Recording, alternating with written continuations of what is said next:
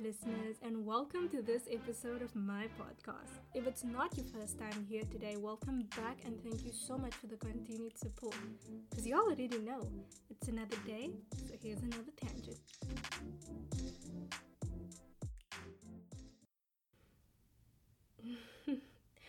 Hey you guys! Thank you so much for those people that are returning listeners, really. Thank you so much for coming back to listen to my voice for about an hour every week, because honestly, the things I don't tell you about podcasting is during the editing process, how many times I have to listen to the sound of my own voice.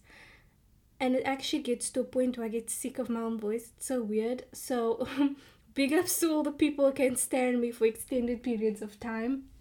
I really do appreciate it. I'm super excited about today's episode because we will be recapping episode 3 of Blood and Water, which is titled Propaganda. And just a quick recap of where we left off last week, episode 2 of Blood and Water.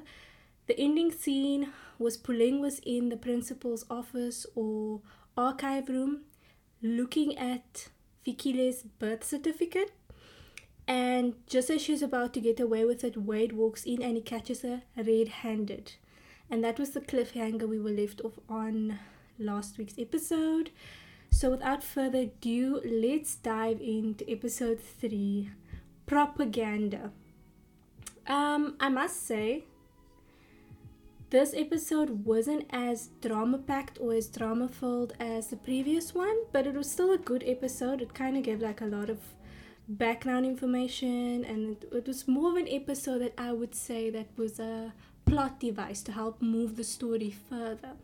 So this episode starts with Wade confronting Puleng about what she's doing in the archive room, and she is basically left speechless. She doesn't really have any response for him, and just as she's about to say something, Wade's mother, aka the principal of Parkhurst College, walks in and finds the two of them in the archive room, and she's like, "Wade, Puleng, what's going on? What are you guys doing here?" There's like this tense, drama-filled moment where we as the audience think that Wade is going to tell his mother that he found Puleng in the archive room looking at another student's birth certificate.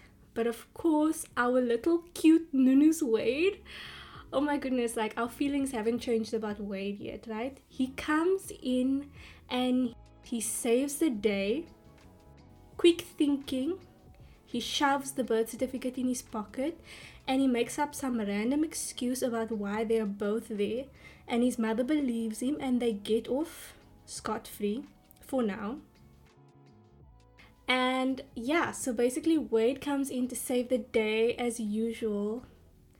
Such a gold standard person, honestly. So the next scene is the very next day on campus. The smear campaign that Wendy wrote in Puleng's name against Fikile becoming head girl finally gets published in the school magazine. And everybody reads it, and Fikile and her friends read it as well.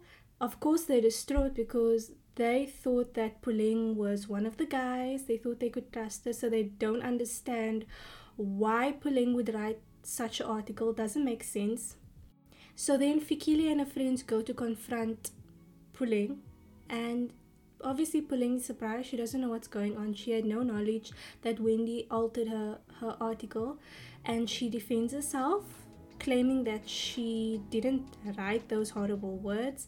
But they don't believe her, and they are basically, there's like a rift between them now, and Puleng is no longer invited into the group or invited to tag along with him. And in the same day, in a science class that Wade has with, I believe it's a chemistry class, Wade has with Puleng, Puleng is trying to ask him a lot of questions while they're busy doing a science experiment with some chemicals. I mean, I don't know exactly what they're doing, but it's like mixing some chemicals on a Bunsen burner or whatever. And Puleng is trying to talk to Wade and get some information off of him, asking him why he published the mean article about Fikile. And he doesn't answer her. It's almost like he doesn't want to talk to her in any meaningful way. He just changes the topic or just talks about the science thing, like he's basically just giving her the cold shoulder. And Puleng gets sick and tired of this. She mixes up some two chemicals that would cause like some sort of negative reaction on purpose. There ends up being like a mini explosion, and a lot of the chemical ends up going into the class. And because of this, the teacher, oh my goodness, I was almost going to call him the lecturer now.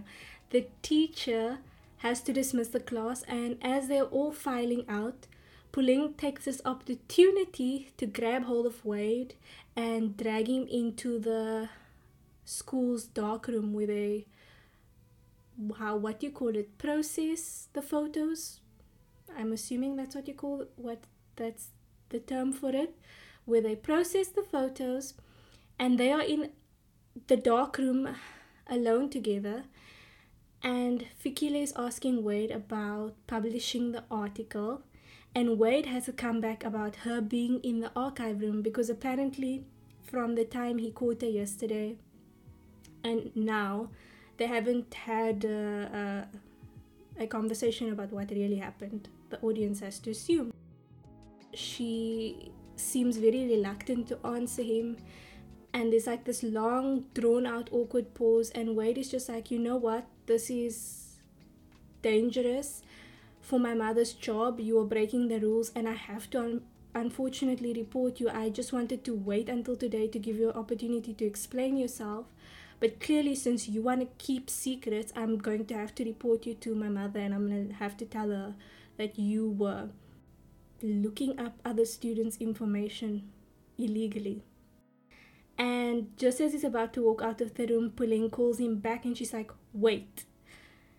And she's going to tell him everything, but that's when the scene cuts to Fikile, who is talking to her swimming coach, the same swimming coach she's sleeping with. So from this point onwards, we are going to refer to him on this podcast as pedo swim coach, because this is pedophilia. He is engaging in sexual activities with an underage high school girl. Fikile is very distraught about the article. She has taken a lot of things to heart that was written in the article about her being a spoiled child that hasn't really earned anything for herself. It's all because of her daddy's money. And oh my gosh, like, you guys, I nearly died when I heard them refer to one of the things that Wendy wrote about Fikile being a quote-unquote weave queen. Like,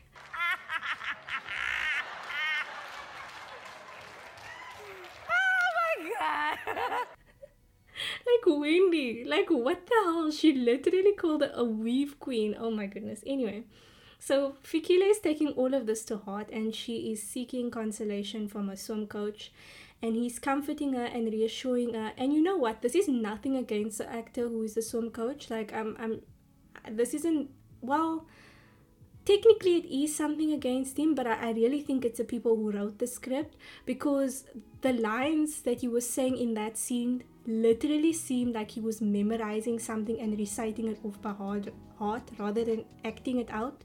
It's almost like he was reciting a poem to her. It was such an awkward scene. There was such a disconnect there. I was like, what's going on? Is the lines really bad, or is the actor really bad? And I think in this case it was maybe both. So make of that what you will, okay?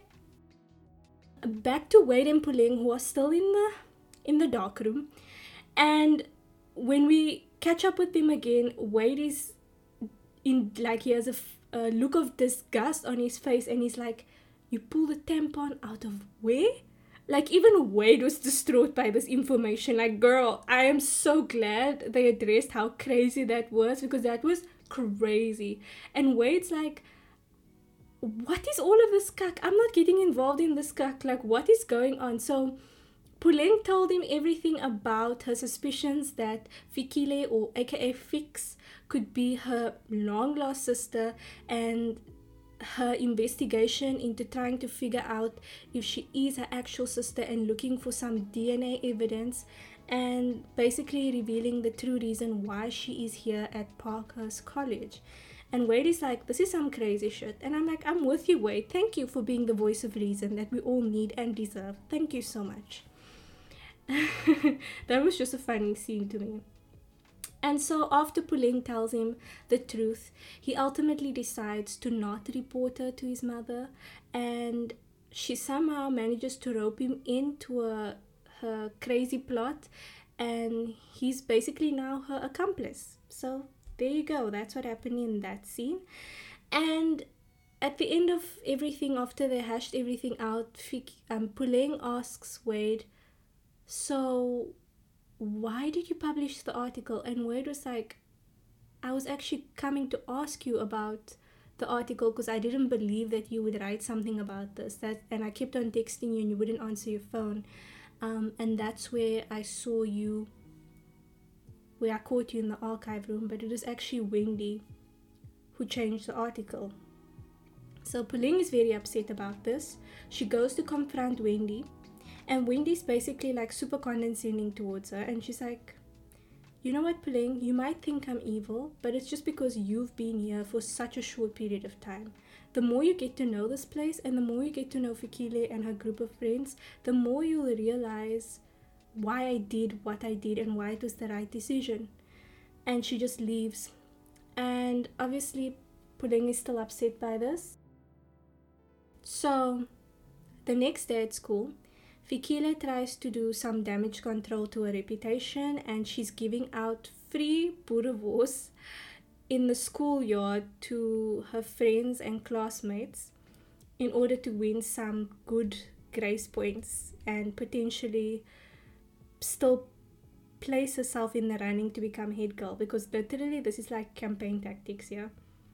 And Chris gets in front of the line and he wants to help her distribute the hot dogs and boerewors and stuff like that. And as they're doing so, Chris sees one of Fikile's posters with her picture on that has been graffitied on, and someone wrote Plantation Princess. so funny. And then Chris gets like super angry, and I know like a lot of people probably won't like notice this scene, but the way he went to the pole to rip down the poster and asked, yay, who did this? It literally made him look like a substitute teacher. So that's super funny. Fikile is upset about someone defaming her poster. The next scene is showing us some new developments. Puleng's father is released from prison. We don't know how he's released. He just ends up being released from prison. I'm assuming he's out on bail. Who knows? They don't clarify that. And her family comes to come pick her up from school, and they go and they take her to, guess where do they take her? They take her to Nando's. Can you believe it? They take her to Nando's. Nandino's. A very, very, very beloved place to me and my family. We've been there several times, so it was lovely seeing it on screen. They take her to Nando's, and her father and her mother tell her that they have a lead. The police have informed them that they have a lead, and they suspect that they found her long-lost sister in a place called Beaufort West. They just need to do a DNA test to confirm, and her mother is in like real high spirits about this, because she's like, finally, there's some news. Finally, the case is being reopened, and I might find my firstborn daughter. And Puleng is a little bit shocked, because if it turns out that this girl in Beaufort West is her actual sister, it means everything she's been doing for the past however many weeks has been for naught, because that means then Fikile is not a sister. So I think maybe Puleng is a bit conflicted about this, because on the one hand she's excited at the prospects of actually finding a sister, but at this, on the other hand, everything she believed about Fikile could be wrong. The next day at school, Fikile and Tahira are giving their head girl speeches, and Wendy uses this as another opportunity to call out Fikile and sabotage her chances of becoming head girl. Girl, like, Wendy is out for blood. I don't know what happened between Wendy and Fikile, but there's really some blood between them. Like, something must have gone on between them in the past. Like, I just have a strong suspicion of that. She just hates the girl. She hates Fikile so much. She's trying to do everything in her power to make sure she doesn't win. She's asking her such outrageous questions during her speech. And, you know, to be honest, Fikile ends up giving a very lackluster speech compared to Tahira. Tahira gives a very good speech. We found out a little bit about Tahira's past, that she is a scholarship kid and how she struggled to fit in because she was poor, and this is an elitist school in the elitist society that we live in. So that's what happens at school. And Fikile is very distraught. She goes to talk to pedo swim coach about her, probably like a horrible speech that she just gave, and she actually figures out that pedo swim coach's wife is pregnant. Shocker. So he's not only a pedophile, he is not only a cheater, he is also a person cheating on his pregnant wife. Do I smell a new Tristan third time trimester Thompson situation here? I think we do, ladies and gentlemen. They're probably made from the same yolk. And later on that evening, Puleng goes to go talk to Zama at her home, but Zama is not there. And we discover that Zama actually lives in like horrible living conditions. Her mother looks like a drug addict, and she lives in a very poor neighborhood. Anyway, Puleng tells her mother to tell Zama that they have a lead on her long-lost sister, and that she wanted to let Zama know that they might have found her sister, and also to drop off Zama's old jacket that she forgot at her house. The next day at school, KB, oh my gosh, for any of you that listened to the previous episode, KB baby is back. So the next day at school, KB and Puleng have like a cute flirty moment in the library, eating stolen Mexican food from the school's kitchen. And they almost have like a smooch, but KB gets swerved. So, I mean, Pulengo, you need to reevaluate yourself if you are swerving on KB. So that was a cute scene. Chris finds out that Puleng's real last name is actually Kumalo instead of Vasi, thanks to Zama, and this makes him even more suspicious of Puleng. During class, Fikile and Wendy get into a verbal altercation, and I feel like Wendy has just been poking at Fikile and poking, and finally Fikile snaps on her and she's like, "Oh, shut the F up, Wendy." And she calls her out on her BS, which honestly, Wendy needs to stop acting like she's this super woke person who's fighting for the liberation of the oppressed people and the poor people, because her mother is a minister, which means she makes quite a good amount of money. Probably not that far off from Fikile's parents. So really, on what foot does she stand on condemning Fikile for everything she's gotten in life, when by all intents and purposes, Wendy has also lived a pretty charmed life from what we can discern. So it's kind of like the pot calling the kettle black here. So Fikile slaps on Wendy and ends up storming out of the classroom. Wendy gets super angry about this because previously she started to feel a bit bad about her smear campaign that she was going on against Fikile, and she told Puleng that she's going to give her the recording of the interview so that Puleng can publish it and clear up Fikile's name. And after this altercation that Wendy has with Fikile, she ends up retracting that. She deletes the audio of the interview. And she's just like, well, F her then. I don't care. I'm not going to try to make amends. I'm not going to try to repay her reputation after the way she treated me publicly. And once Fikile finds out that Puleng is not going to upload the interview, she gets even more upset at Puleng because she feels like this is just another false promise, and she was probably willing to mend the reputation. I mean, she was probably willing to mend the friendship with Puleng if Puleng could have actually pulled off patching up Fikile's reputation. But now she's just like, I don't want anything to do with her anymore. It's because Puleng couldn't deliver. Later on that night, Fikile and her friends go clubbing. She ends up confiding in Chris that she lost the position of head girl because the people at the school tell you in advance. And then Chris responds with telling Fikile about Puleng's real last name and telling her about Puleng's father and planting the seed of doubt in Fikile's head about Puleng being an adversary. Which, by the way, like, we already don't like Chris, right? Like, Chris is just one of those problematic characters that's just like, ugh, really, him again. So he's starting trouble where really there doesn't need to be. And we also find out that the police confirmed the girl's DNA that they thought was Puleng's real sister in Beaufort West. And the DNA is not a match. It turns out that Puleng's long-lost sister is still lost and they haven't found her. So that means that it's Puleng's sister could still very well be Fikile.